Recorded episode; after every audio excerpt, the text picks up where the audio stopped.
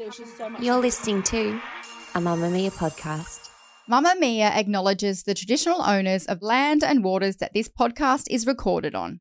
This episode of This Glorious Mess is brought to you by Children's Panadol. Care starts here. Always read the label and follow the directions for use. Incorrect use could be harmful.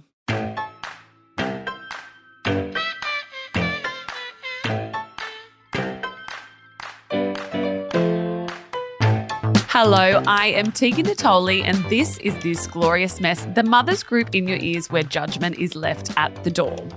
So, picture this it's Sunday morning, you're sitting in your favourite chair with a nice cup of tea or coffee. Maybe there is a window and the sun is gently hitting your face and warming you up from the inside out, and you take a deep breath. And then you get the mom and you snap right back to reality. Well, it was nice while it lasted. The mental load is so often attributed to plans and chores and being multitasker of the year. But being the default parent, the one they call for when they have a bad dream or the one they want when they want a snack, can take its toll. With three kids, Jayde Couldwell has also felt bogged down by being the default parent to her children. Aside from creating her own hilariously relatable content, Jayde also co hosts a parenting podcast, Beyond the Bump, with good friend Sophie Pierce. Welcome to the show, Jayde. I feel so happy to be chatting with you today. I'll actually admit that I am more nervous being on the other side of the interview seat, but it's all good. It's funny when you flip places, isn't it? But we're here to Oh, have totally. a good chat about all things default parenting. Now, first and foremost, are you the default parent in your family? Okay, that has been me and it still is me. There's been like a slight shift in our family Mm. dynamic, but gosh, being a default parent comes with so much extra pressure and exhaustion. Yes. And I think a lot of internal questioning, like, why does it have to be me all the time? For example, dad's in the kitchen and they'll go halfway down the hallway and ask me to make toast while I'm on the toilet. Like, why? Yes, absolutely. So I think that's probably one of the most common examples you can use because that happens daily in my Yeah. house. Just for clarification, how old are your three kids? Okay, so I've got a 10 year old, a nine year old, and a four ish year old. A four-ish year old. She's a third child. You kind of just like, how old are you? What's your birth date? Sorry, I feel so bad at like the doctors. They're like, what's her birth date? I'm like, um, and there we go. That's the repercussions of being the default parent. We have no more 100%. brain string left in our brain.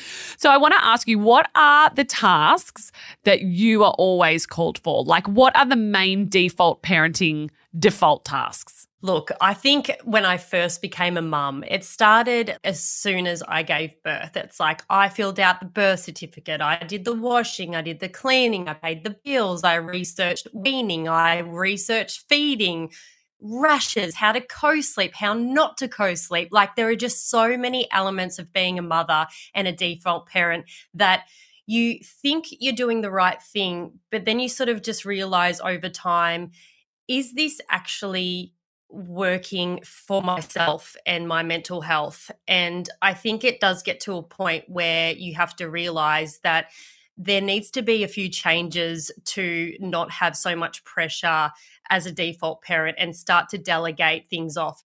When I had my third child, I suffered from postnatal depression. And this really made me realize that I was a default parent because I really thought that I could give birth to a third child and do it all. Like I Mm. really believed that I could do everything I was doing before plus have another human. And it wasn't until I walked into a hospital and said, "Help me, I can't work it out." My brain was spiraling Mm. and I was like it's because you really think that you can do all of these things and you don't have to Yeah. If you think about being the default parent, the amount of jobs that we have, and yes, we don't get paid for them. It's like the silence of the cleaning and the emotional distress every day. And then, yes, there's highs and lows, but like there is just so much going on daily that I don't think we even express that to our partners because Yeah. it's just like you just don't know. Like Yeah. I can't even begin to tell you how much I've done today. Yeah. And I think that a lot of the time we're unaware of what we're doing until we reflect on it. You can sit back and, you know, the good old when your partner gets home, oh, what did you do today? And Yeah. you're like, well, like when you say it out loud, you're like, oh, I did washing, I put the dishes away, I booked a doctor's appointment, I did some groceries. It doesn't sound like a lot, but it's so much and it's never ending. And I think you don't actually feel the weight of that until it gets too much. Like you said, it took you to basically have a breakdown for it to become Yeah. too much or for you to realize that it is too much. I was actually thinking about it the other day. Depending on the age of your children, it's almost as though you're living for that amount of people. Yeah. In my instance, I've got two five year olds and a four year old. So they're not quite to that age yet of full independence or knowing what day it is to take such and such to school or, you know, like knowing anything about what has to go on. So I am doing that for four people and half the time for five because my husband is often not thinking for himself either. But don't you think that, like, when you wake up, it's like I have a mother's mental load. You can walk down the hallway and you look at a toy, and it's like, oh, okay, I've got to actually buy this for my child because I forgot to do that yesterday. and then you'll pick up clothes and you're like, okay, I've got to do three. Three loads of washing, and then you're like, "Fuck! I forgot that doctor's appointment. I've got to do that." And yeah. like, before you get to a bloody coffee, yeah. you have already put this much pressure on yourself. Yeah. And then you get the mum, mum, uh, mum. Yeah. And it's like, okay, here we are. Exactly. And look, it is not always mums out there. You might be the default dad. Yes. There's always one parent that is the default parent.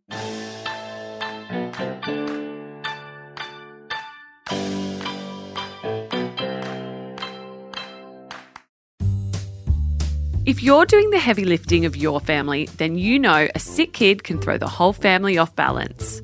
Whether it's pain and fever associated with teething, earache, headache, immunisation, and cold and flu symptoms, Children's Panadol is here to help. It can take as little as 15 minutes to start reducing fever and is gentle on little tummies.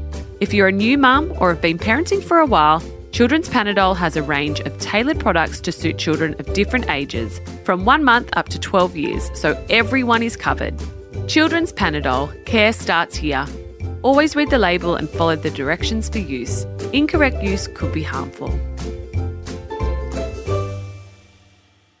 Let's talk about how we get me time without getting the guilt. And I know for me, I'm still working on this on the regular. Like I have not nailed this by any means. I still have to negotiate with myself. Like, you know, you talk yourself off the- off the ledge. You're allowed to do this, Tegan. You can do this and you don't have to feel bad about it, girl. You go get that foot massage. But even to myself, I'm like, I really love a foot massage. But you know why I don't feel so bad about that one? Because I'll sit there and do my work on my phone while I'm doing it. So mm. technically, I'm not not doing what I'm meant to be doing. And then I want to punch myself in the face because I'm like, that's not actual me time. That's not actually checking out and recouping the brain. God, it's taken me years to work out the right balance and I still don't get it right. Like I find myself burnt out and then I think when should I have slowed down? Like Yeah. when was that point where I probably should have like asked for help? And for me, I started to understand how much I do for my family. Like, you know, I run a podcast, I create content, I do school pickup and drop off, dance drop off. I'm cleaning on top of the bloody cleaner that comes once a week. and that's still not enough. Like, I'm Yeah. doing the food shops. And if you really sit and think about what you do as a default parent, that is a huge huge job. So if you're writing yourself a list of what you actually do, even if the first and last thing in that list is I keep my child alive, that is enough to warrant some me time and self-care. Yeah. And what does that look like for you? What's your me time? I'm still getting used to delegating jobs and realizing that I don't have to actually do Yeah. all the things. People are always happy to help. I just find it really difficult to ask that. And I'm really still getting used to asking for help. But gosh, when I do, it's like, oh, why didn't I do that Yes. ages ago?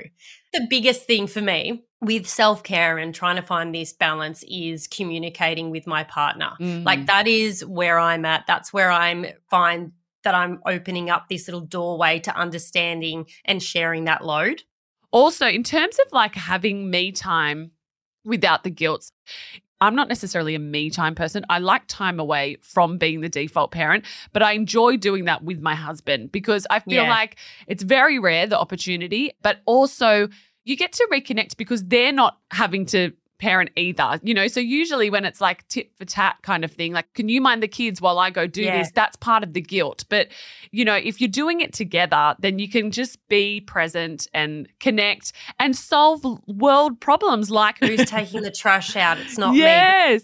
But how do we share the load? Like, obviously, you and I have talked about communication. Do you think that's what it really comes down to? And also, you mentioned accepting help, which I really, really agree with. And I never learnt to do that until having children. Like, when I had the twins, I was like, Stop being a Miss Independent woman. Like, if your mother in law or your mum or a friend is offering to do something for you, say yes. 100%. And I think what is a really great idea for people that are in this situation is to write down a list of what you both think that you do to help the family. So if, you know, your partner works and you stay at home, who pays the bills, who does the washing, whatever the jobs are, sit down when you're in both a like reasonable state, not stressed and wanting to like argue it out. But if Yeah. you sit there together and actually look at that list, you can sort of adjust a few things on that list and you get a good gauge of how long someone else's list is. No matter what it is, that's still an extra job. And I find that for us, like my husband and I share drop off and pick up now. That was too much for me. I just couldn't do it all and it was stressing me out. So the now we do short. that. Yeah.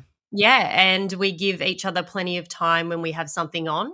I think the biggest hack that we have is that we have a shared calendar. So in the iPhone, you have the Google Calendar or whatever it is, and you can both connect to each other's phones. So if you have an important kids event, a dentist appointment, or you're going out, it will go into their phone and there is no excuse for forgetting because it's like it's in your calendar. All right. We've talked about all the crap parts of being the default parent. but what are some of the nice things associated with being the default parent? There are so many positives to being a default. yeah, there really are. I remind myself that like these are the moments and they won't last forever. Like our kids are growing up so fast and I know that we can get really sucked into that moment where you feel overwhelmed. Yeah. But I look at my kids now, like I've got a 10 and a 9-year-old and I'm like you're now making your own breakfast. You might leave the bowl on the table, but like I'm like I still want to clean that up because there's going to be a time. Actually, there's never going to be a time that they're going to clean that up. Let's be serious. you. Come on. Yeah. Come on. You're like, put it in the dishwasher now, you dirty pig. That's exactly what I said this morning. That's exactly what I said. But I also want to say, like, to the non default parents, if it's you or your partner, you are not alone. I think that there is a lot of sadness and guilt for the non default parent. yes. And it's so common to go to mum for everything, or if it's dad. And kids really gravitate towards the fun one if they're not home because, you know, they've run in the door and they're fresh, or the one who is around a lot because that's what they're used to. yeah. And I just think I'm really mindful to include my partner when they are always going, Where's mum? What's mum? No, I'll get mum to do it. I'm like, Hey, dad's here too, and he can do everything just Yeah. as much as I can, probably better because he's not as stressed as I am. Yeah. So please ask dad. My husband almost gets a little bit pissed off about it, not towards me, but like you said, same scenario. Like my husband will be standing in front of the fridge and one of my kids will say, Can I have some juice? And I'll be like two rooms away. Oh, yeah. And Jason will say, I'm right here. I can get you juice. Like, am I invisible? Like, you know, and I know there's so many parents, in particular dads, probably because in most cases they are not the primary caregiver to their young kids, right?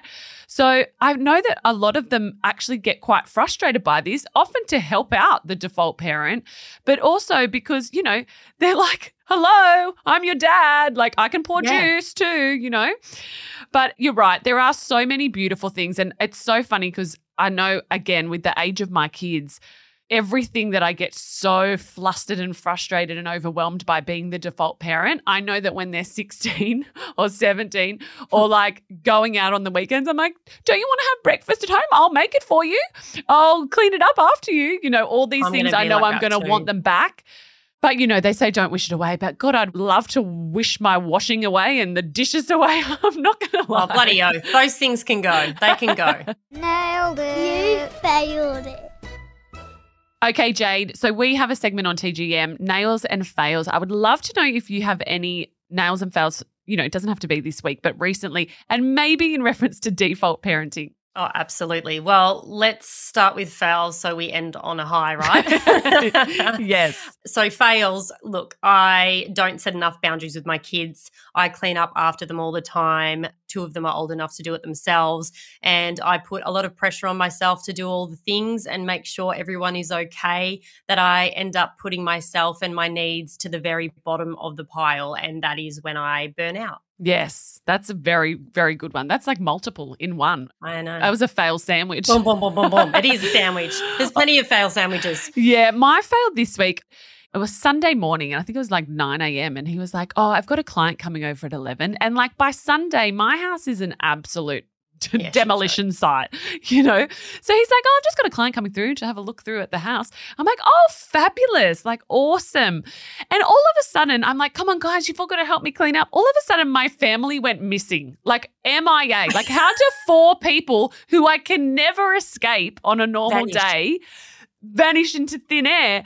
And they'd gone down to the garage. And I swear to God, it was because I was like, come on, guys, we're not doing such and such until you clean your room and you pick up. and usually I'm the default parent that just does it because I don't want to like spend the whole day asking them to do it. Anyway, I messaged Jason. I'm like, get that kids up here. Like, I'm not the only one, you know, having my big vent. And I just thought to myself, you little buggers, like you literally just all of a sudden just vanished. Anyway, they came back up. Did they help though? Well, like I'd tell them one thing and within 30 seconds they'd forget it. And I'm like, it's almost not worth me just having this battle of repeating myself over and over again in frustration that they're not quite getting what the aim oh, is. Oh, I know. Like the aim is to clear the space. Like, how come you can't see that giant toy in the middle of the hallway, but I can? Anyway, what is your nail? All right. So, look, this is a big one. If I'm in a bad mood or I'm frustrated in front of my kids, I'll always apologize, saying I could have handled that better, or I'll just say that I've got a lot going on in my head and I shouldn't have taken it out on you. And I just feel like that's really important to tell them why so they can understand different emotions and know that it's also not always directed at them. But at the end of the day, no one is perfect. And I am now no longer striving for an unachievable goal. And I'm like, I'm more than happy being the good enough mum that tries her best and just loves her children. Oh, that is such a nail. And I think that's setting such a beautiful example to your kids that they don't have to be perfect either. You know, like making mistakes is a normal part of being a human and saying sorry or owning your staff and being accountable is all part of just being a decent human. Do you know what's really funny? I had Mia, uh, like my 10 year old, and she said to the four year old over the weekend, Hey, Yumi, what do you think of my room? I've redone it. And she walks past and goes, It's good enough. Oh, And I went, Oh my God, I've killed it. I'm the best mum. it's Or. I'm good enough. It's good. You're a good enough mum, girlfriend." I'm a good enough mum. and that is all that matters. Thanks so much for listening to this glorious mess. Get in touch with us at tgm at mamamia.com.au and be sure to join our parenting group, Mamamia Family. This episode was produced by Grace Rouvray with audio production by Scott Stronach. See you later.